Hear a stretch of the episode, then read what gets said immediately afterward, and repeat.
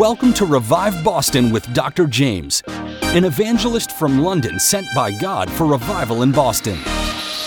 With a message from God's Word, here's Dr. Jaymz. Nobody can reach everybody. Amen? Amen. But everybody can reach somebody. And just think if everyone reached one, if 1.6 billion people reached one, that would add another 1.6 billion to the population of the earth as believers. Jesus would come because he said in Matthew 24 14, this gospel of the kingdom shall be preached in all the world as a witness to all nations, then the end shall Come. come. So we are delaying the Lord's coming when we don't share the gospel. Each one reach one. Every member is a minister. And the title of my message, but before I really get going, we're going to have communion, is evangelize or fossilize. Amen? Amen. Say it. I must evangelize or I will fossilize. Don't say amen, say oh me. That's not good. Now that's symbolic. You know, I'm not saying that you're going to become a fossil in, in, in the rock layers deep within the ground. But what I'm saying is your faith will die out. We, being people in the body of Christ, are like um, a body that is charged with electricity. Hallelujah.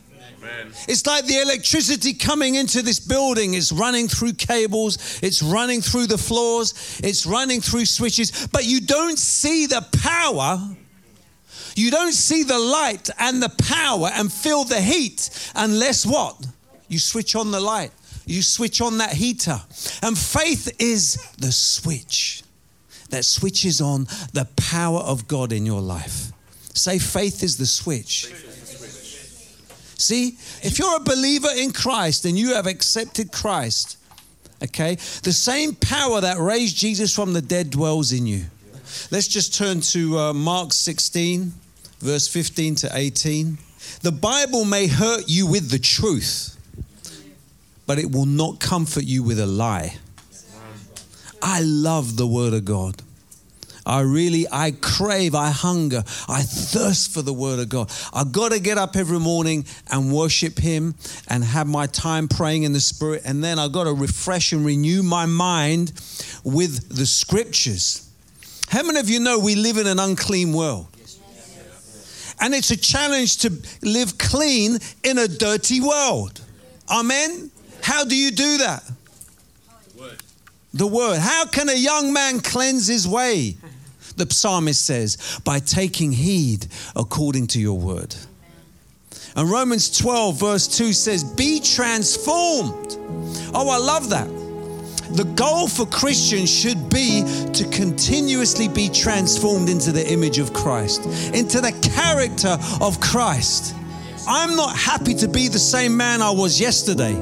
I don't want to be tomorrow who I am today because the goal is transformation, continuous transformation. To hear more from Dr. Jaymz, tune in to WEZE 590 AM The Word Monday through Friday at 6:55 AM and 8:25 PM or WORL 100.3 FM at 7:55 AM.